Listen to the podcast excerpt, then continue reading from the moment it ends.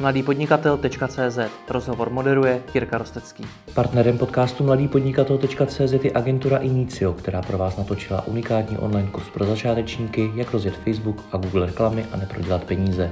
Stačí zadat do vyhledávače Inicio Akademie a začít studovat.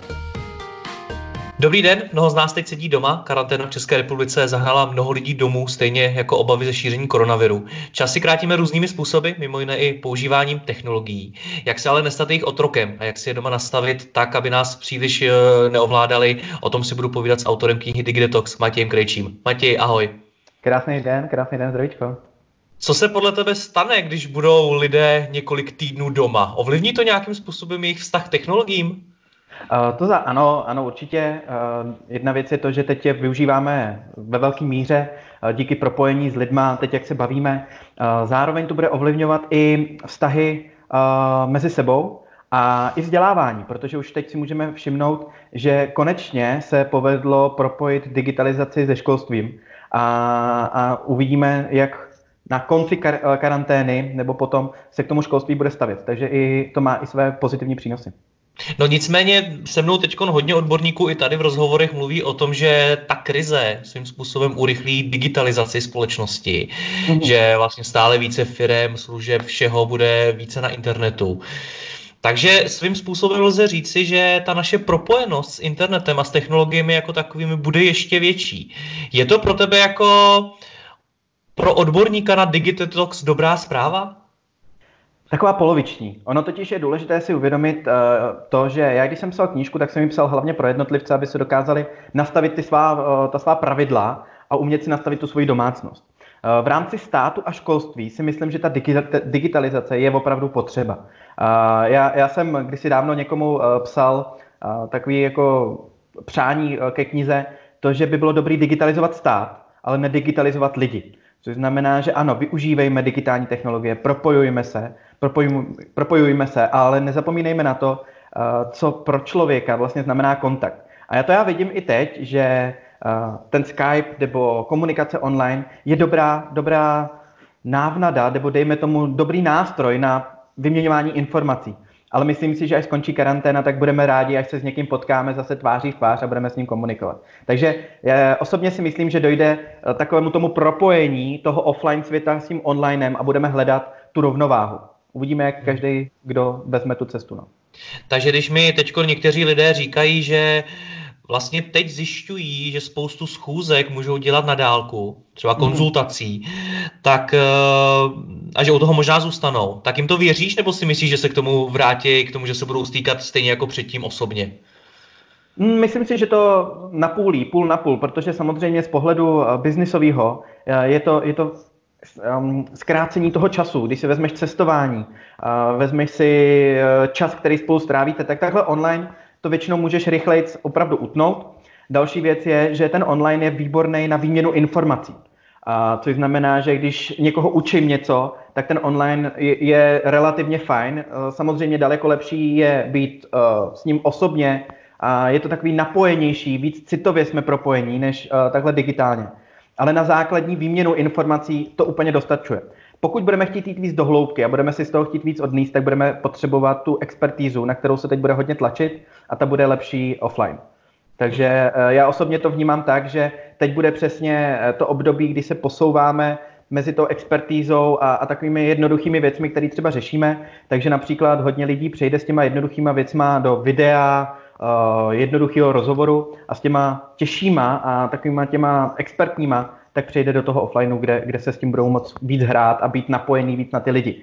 Protože my jsme emocionální lidé. Náš mozek není jenom racionální o tom přijímat informace, ale taky emocionální, což znamená, že my se rádi napojujeme to druhého. A, a díky tomu propojení takto eh, na dálku to není úplně. Jo, ono, když uh, máš přednášku, asi to víš, pro 300 lidí, a tak cítíš tu energii a dostává se z toho víc, než když máš webinář pro 300 lidí, kde sedíš sám, a tak to není úplně ono a nedostáváš z toho takový ten, to potěšení. Takže já si myslím, že úplně ten offline nezmizí, ale hmm. omezí.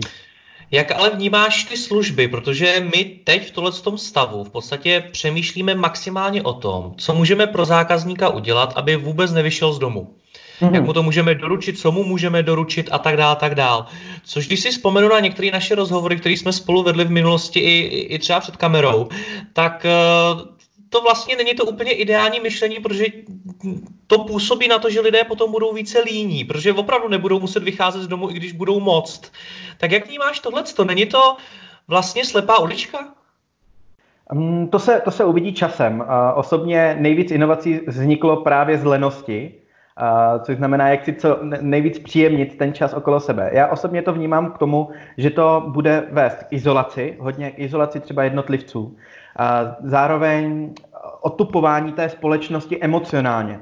Jo, což když už dneska si vezmete, že jdete po ulici, teď vidíte někoho naproti sobě, už, už si děláme rozestupy, jo, uh, delší dobu teď zase bude trvat, než si budeme podávat ruce, objímat se a podobně, což pro člověka je opravdu zásadní. Uh, takže ano, na jednu stranu to pomůže k tomu, že budeme mít, uh, zase ušetříme nějaký čas, nebudeme muset chodit do obchodu, a tyhle ty služby tady mají své místo, ale na, naopak to zase něco vezme. Jo, já vždycky říkám, že uh, my dostáváme do svých životů něco nového, ale přemýšlíme hlavně nad tím časem, že nám to ušetří čas, akorát, že ne vždycky to tak je. Můžeme si vzít, že uh, výborně uh, Noah Harari popsal ve své knižce Sapiens, že jsme dostávali do svých životů e-maily z toho důvodu, že dopisy trvaly dlouho, uh, nevěděli jsme odpověď hned, tak jsme si dali e-maily kvůli tomu, abychom ušetřili čas. Ale opravdu jsme ušetřili čas Není to vždycky tak, jo. Uh, furt máme 24 hodin a, a furt si říkáme, že dneska nestíháme. uh, proto si myslím, že i ta karanténa je výborný nástroj k tomu se trošku pozastavit, uh, restartovat se a zjistit si, zjistit si možnosti, co a jak si nastavit a, a, a přizpůsobit. Tohleto, o čem ty mluvíš, o tom, co nám to vezme, to nám to bere teď, když v té karanténě jsme, nebo nám to bude brát i potom, co ta karanténa skončí? Bude to, jako, ptám se na to, jestli uh, tak eh, ta karanténa přinese nějakou trvalejší změnu, která podle tebe není pozitivní. Trvalejší změnu, která není pozitivní, tak uh, jedna věc, která je určitě taky sledování, jo, což znamená vůbec nějaká digitální svoboda uh, se omezuje teď na maximální úrovni. Vemte si, že váš mobil vás sleduje na každém kroku, nebo může sledovat na každém kroku. Pomocí GPS, pomocí Bluetooth, pomocí aplikací, pomocí pladeb vašich kartou, to, co děláte na onlineu. Takže najednou tohle to bude mít jedno z takových těch negativních výsledků celé té karantény, protože v době krize nebo dejme tomu válečného stavu vždycky od historie, to nějakým způsobem ovlivňovalo celou tu společnost. A teď bude otázkou, jak se k tomu postavíme, protože v tuhle tu chvíli v době karantény všichni solidárně rádi omezíme svoji digitální svobodu a řekneme, hele dobře, ať mě to sleduje, protože mě to upozorní, když by náhodou někdo byl nemocný. Ale my nevíme a nemáme pravidla pro to, co se bude dít po té karanténě. Další věc je, že hodně těch činitelů budou říkat, že to je hlavně kvůli ochraně, bezpečí, zdraví. A, a že to pak jako pomine, ale vždycky tady bude nějaký strach. Ať už strach z nějaké války nebo z návratu koronavira, koron, koronaviru v druhé vlně. Jo, a, a tohle je potřeba, je jedna z takových negativ, kterou já vidím. Že najednou se rozevřelo, rozevřely brány toho digitálního světa tak, že vlastně dneska už jako digitální svoboda skoro není možná. No co s tím teda budeme dělat, protože sám říkáš, teď eh, řada lidí umožní nějaký, nějaký větší zásah do svého soukromí, už třeba jenom tím, že se nechají sledovat. No a potom, potom co, až to skončí? Dokážeme se vrátit zpátky, dokážeme to ještě zatrhnout? Uh, to je otázkou. Uh, lidstvo se málo kdy vrátilo někam, uh, odkud přišlo. Jo? To, to náš mozek, pro něj je to velmi těžký. On se chce neustále posouvat, zdokonalovat, zlepšovat. Ta touha po tom lepším Eh, je, je jako důležitější, jak vždycky říkal Barney Stinson v How I Met Your Mother. New is always better. A tak to je právě i o tom otázkou, jestli my si někdy jako řekneme, OK, hele, takhle informací stačí, tohle je v pohodě. Stejně tak, jako to máš podnikání. Jo? Málo který podnikatel nebo málo která firma si řekne, ale takhle nám to stačí a už nepotřebujeme růst. Jo? A to je, to je právě to, čeho se dotýkáme. Jo? To je právě ta západní kultura, toho, že my chceme neustále víc, chceme neustále růst, HDP musí být furt nahoře. A přitom nikde nemáme definovaný, kde je vlastně dost. A, a jakmile to není definovaný, tak se pak velmi těžko buď někam vrací, anebo nějakým způsobem se to nastavuje. Proto je dobrý a myslím si, že bychom měli tlačit vůbec na nějakou digitální svobodu a, a určovat nějaké hranice. Vlastně uh, měli bychom otvírat otázky. Já jako uživatel, kde můžu nastavit, kdy chci říct tady ano, tady ne a tady podobně aby to nevzniklo tak, jako byla Cambridge Analytica nebo únik eh, informací z Avast a, a podobně, jo, kdy samozřejmě ty firmy se zaručují, že neuniknou informace, že opravdu my je nepoužíváme, používá jenom stát, ale, ale důvěra, důvěra je, je to nejzásadnější. A jakmile se omezí důvěra, tak uh, budeme, budeme hledat horko těžko, co, co s tím. Hmm. Dobře, co mám ale já jako uživatel s tím teďkon udělat? Je to o tom uh, přemýšlet, co si, co si do svého života dostáváme. Tak jako všechno ostatní. Ono totiž samozřejmě to nový vypadá vždycky zajímavě. Oni vám to dobře prodávají, oni vám to dobře informují. Chytrý hodinky, uh, náramky, upozorňovače, notifikace a podobně. Ale je důležité si určit, co vlastně chcete vy, kam se chcete posouvat. Takže to je první věc. Určit si vlastní hranice. Kde ano a kde ne. Kde vlastně už je to pro mě v pohodě. Což znamená, že jakmile mi digitální technologie zasahují uh, do kvality spánku, do vztahu, tak už bych si měl říct, že ne. To je první věc. Druhá věc je, když už si něco instaluju, tak se i podívat na ty obchodní podmínky a, a kouknout se, jestli co všechno vlastně potřebují a proč to vlastně potřebují. Protože pak můžete zjistit, že vám můžou sledovat úplně všechno, a, což není, není úplně nejlepší. Další věc je, za třetí, je nemít strach. Uh, protože osobně ty digitální technologie tady budou, a už nezmizí, my se s nimi musíme naučit jenom chovat a jednat což znamená právě o tom, že z pravidla je technologie nezajímá Matěj Krejčí nebo někdo další, jako konkrétní osoba, pokud nejste vládní, vládní osoba nebo něco podobného, je zajímá spíš skupina lidí. A proto je dobré si i nastavovat určitá upozornění, které, které máte na svém mobilu, takže vypnout upozornění, lokalizace a, a, a podobné věci. Samozřejmě v určitých obdobích třeba pomáhat té společnosti tou lokalizací, ale zase si rozmýšlet, proč, jak a kde co používat. Další věc, co je, tak je doma si nastavit ty svá pravidla s rodinou. Uh, karanténa je ideální Ještě možnost. ti do toho skočím, Matěj, no. k, k tomu, jak si to nastavit doma, bych se rád ještě dostal za chvíli. Okay. Ještě, ještě k tohle tomu soukromí a tomu sledování.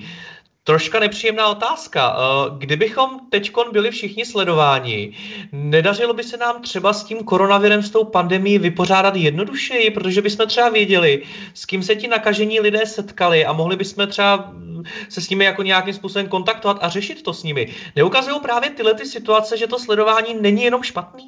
Přesně tak. Jo, a to je právě ono, jo, že není to jenom špatný a může to pomáhat. Akorát, že je pak důležité si říct, kdy a jak to pomáhá. Jo, například uh, velmi hezky uh, to popsali uh, iniciátoři z toho ven uh, ve filmu Občanka, kdy, kdy říkali, co zneužito být může, tak zneužito bude. Jo, a, a tohle je úryvek z, z, z roku 1939, mám takový ponětí, kdy Německo začínalo schromažďovat informace o občanech a rozdělovalo je podle náboženství, kdy říkali, že se jenom zajímají. No a následně na to navázali pak samozřejmě segregace těch lidí.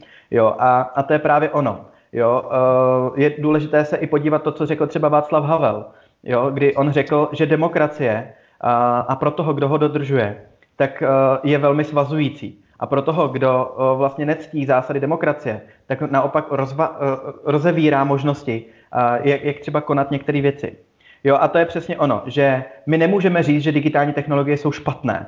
My to nemůžeme říct. Ale můžeme taky říct, že nejsou úplně nejlepší. My můžeme hledat nějaký ten střed, což je to nejtěžší, protože vždycky se začnou najdou na zastánci toho, že hele, ale pomůže nám to v boji proti koronaviru. Uh, vys třeba uh, aktivita roušky všem. Pomohlo to vlastně dostat uh, povědomí uh, o tom, že dobře nosme roušky.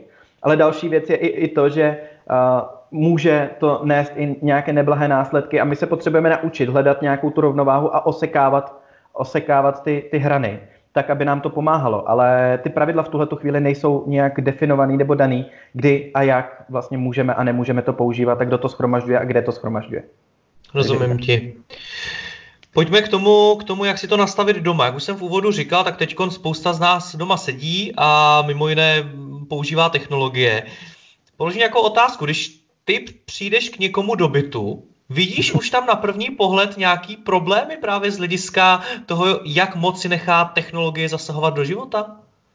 Tak ano, jsou tam některé indicie. Vy třeba, že televize je v každém pokoji. Uh, to je taková první věc, který si všímám. A další věc je, že si všímám to, že když si uh, sednu třeba do obyváku nebo k někomu domů, tak uh, co vlastně dělají jejich děti, protože krásně děti jsou odrazem, odrazem svých rodičů.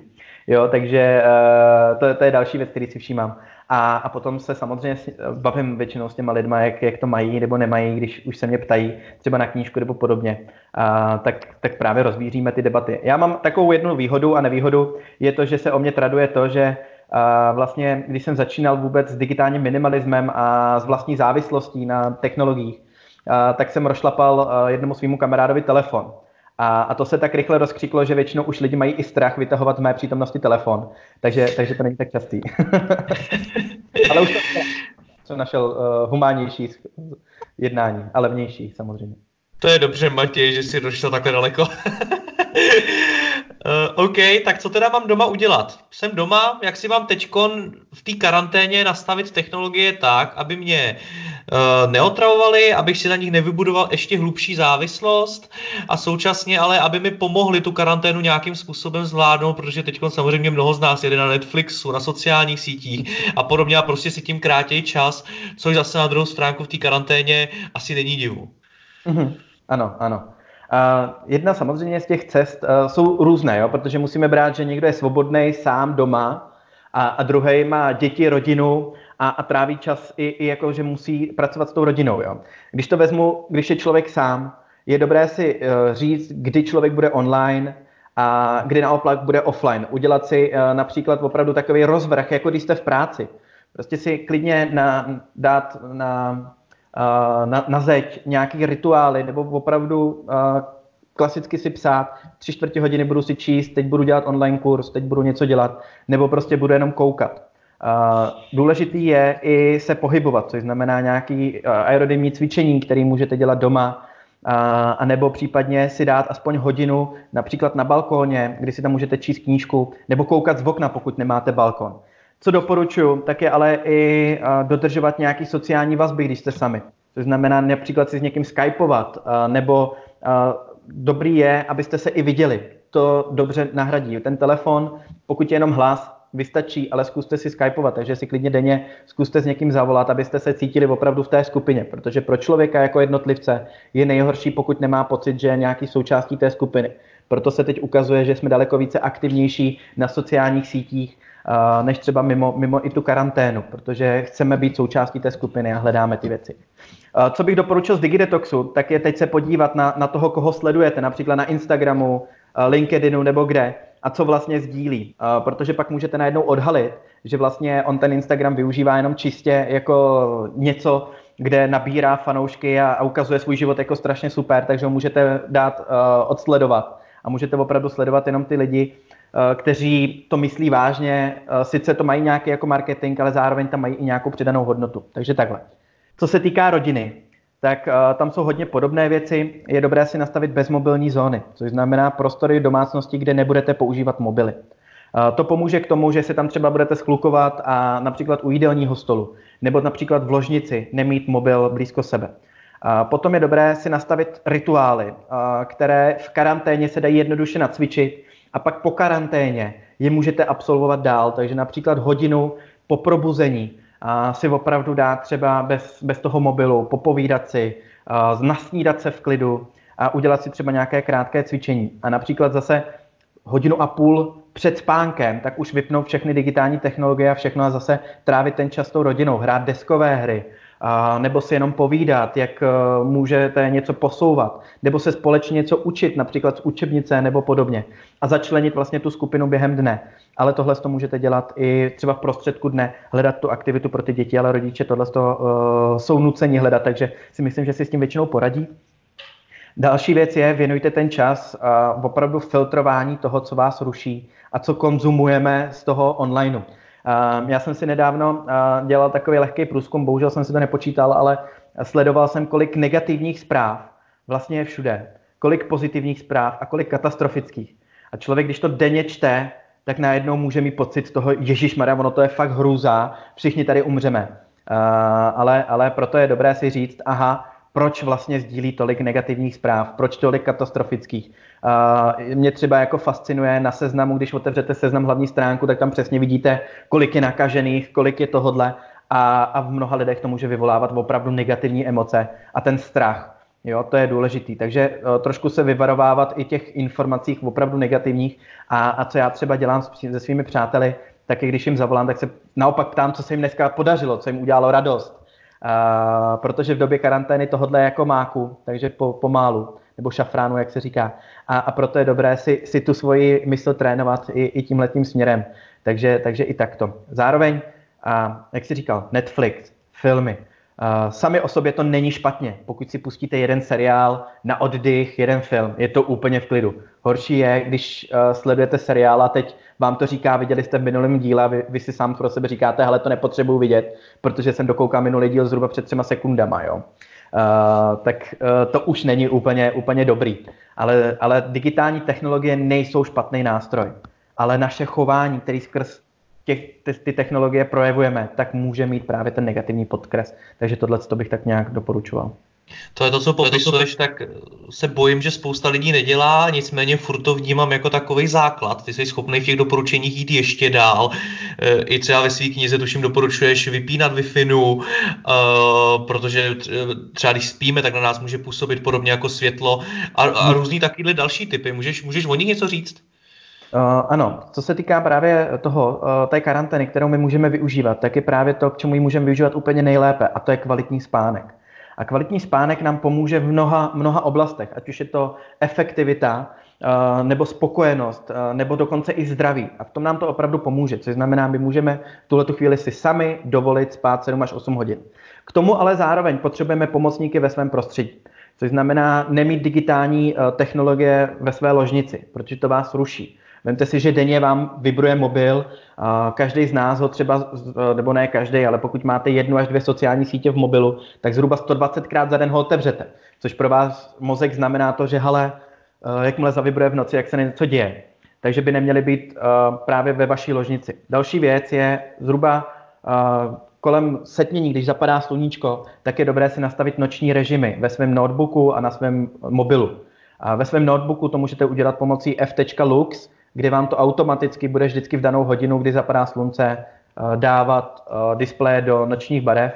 U mobilu noční režim, eh, filtr modrého světla, protože tohle to všechno ovlivňuje naši kvalitu spánku a vyplavování hormonu melatoninu, což je hormon, který nám pomáhá upadat do hloubky spánku.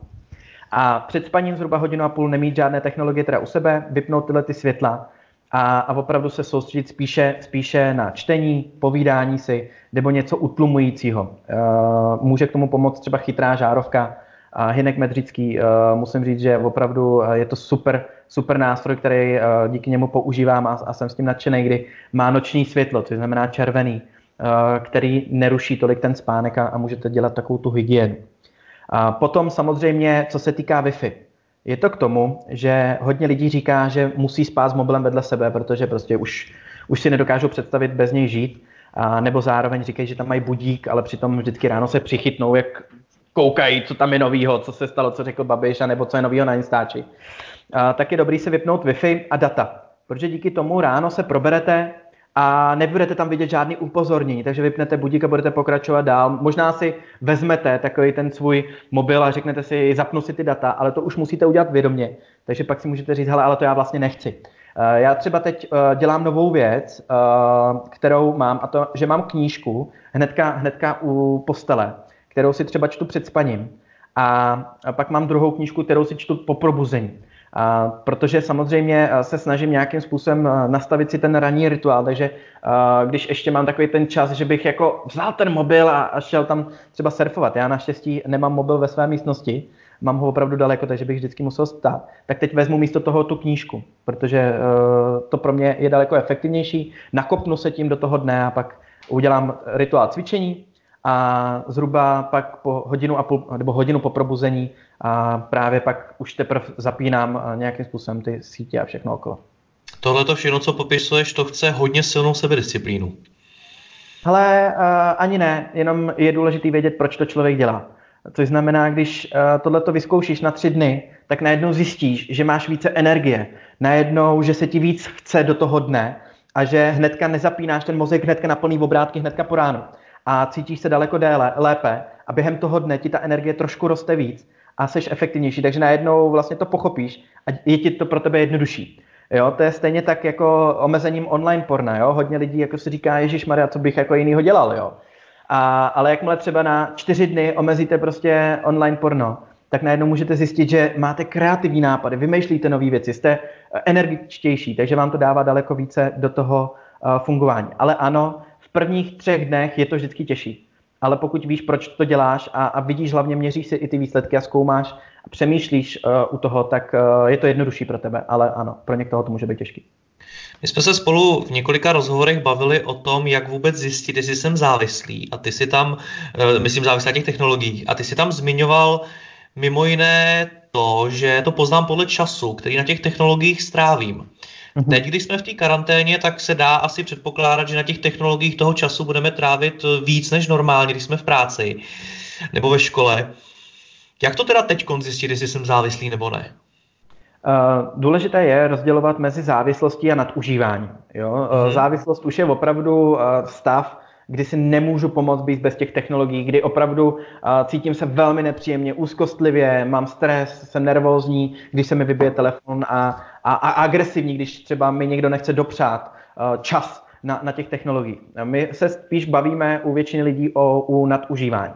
Což samozřejmě v dnešní době teď uh, se pohybujeme v této fázi, což znamená nadužívání. To je takový to, že si nedokážeme den představit bez toho. A jak to můžeme pocitovat, nebo jak si toho můžeme všímat, tak je ano, samozřejmě čas je jedna komodita, ale druhá věc je, kolikrát za den ten mobil, notebook otevřeme. Protože samozřejmě hodně lidí pracuje online, teď se snaží hledat to řešení. A právě ten čas není tolik určující, ale kolikrát za den otevřete mobil, kolikrát ho vezmete do ruky, to je zásadnější. Další věc, kdy se to projevuje, tak je takový ten pocit vnitřní, kdy když nemáte u sebe mobil, nejste online, nic kolem vás nemluví, kdy najednou máte ten nepříjemný pocit, tak to už je znak toho nadužívání. Kdy už například nedokážete třeba se kouknout z okna a třeba jenom 10 minut koukat z okna bez toho, abyste si přemýšleli, co se děje online, to už je znak toho nadužívání. Když jdete ze psem, že uh, například uh, jdete i s mobilem a ze vším, nebo podobně, kdy už vlastně si nedokážete představit, že byste bez toho mobilu byli, tak to už je znak toho nadužívání, kdy neustále musíme poslouchat něco, být neustále s něčím kontaktu, neustále se vzdělávat nebo podobně, tak to už může být známka toho nadužívání. Ale upřímně, já, já to vidím tak, že teď to samozřejmě používáme nad, nadměrně, všichni hltáme ten internet, komunikujeme přes internet nebo online, ale až skončí karanténa, tak se to zase sníží. Samozřejmě u někoho to zůstane, někdo to bude řešit a bude to řešit jako problém. Ale upřímně, jak říkala jedna moje kamarádka, která, se kterou jsem pracoval v rámci závislosti na jejich sociálních sítích, tak ona měla velký problémy, kdy se opravdu spokojenost řešila podle sociálních sítí, podle lajků, sdílení, komentářů a, a opravdu a, jako pracovala na tom, aby byla kvalitní influencerka.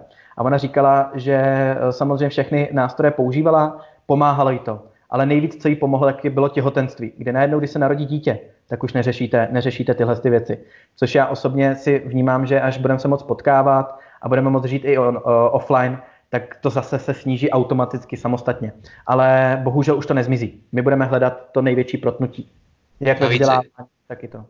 Navíc existují určitý odhady, že po karanténě vznikne mnoho dětí. Ehm, může být, záleží, jak dotrávit volný čas. Jo. Matěj, na závěr mi řekni, proč se vyplatí tě tím vším zabývat? Proč se vyplatí sledovat, jak dlouho jsem na mobilu, zkoušet takovéhle věci, měřit si čas a t- počítat, kolikrát ho otevřu a tak dále? Proč se to vyplatí? Je to zábava. Uh, je to zábava poznávat sám sebe. Najednou uvidíte, kolikrát eh, vám ten mozek lže, což znamená, kolikrát vám nastavuje určitý filtry, kterými si myslíme, že nějak jsou, ale pak, když je začneme vytahovat, tak jsou trošku úplně jinak.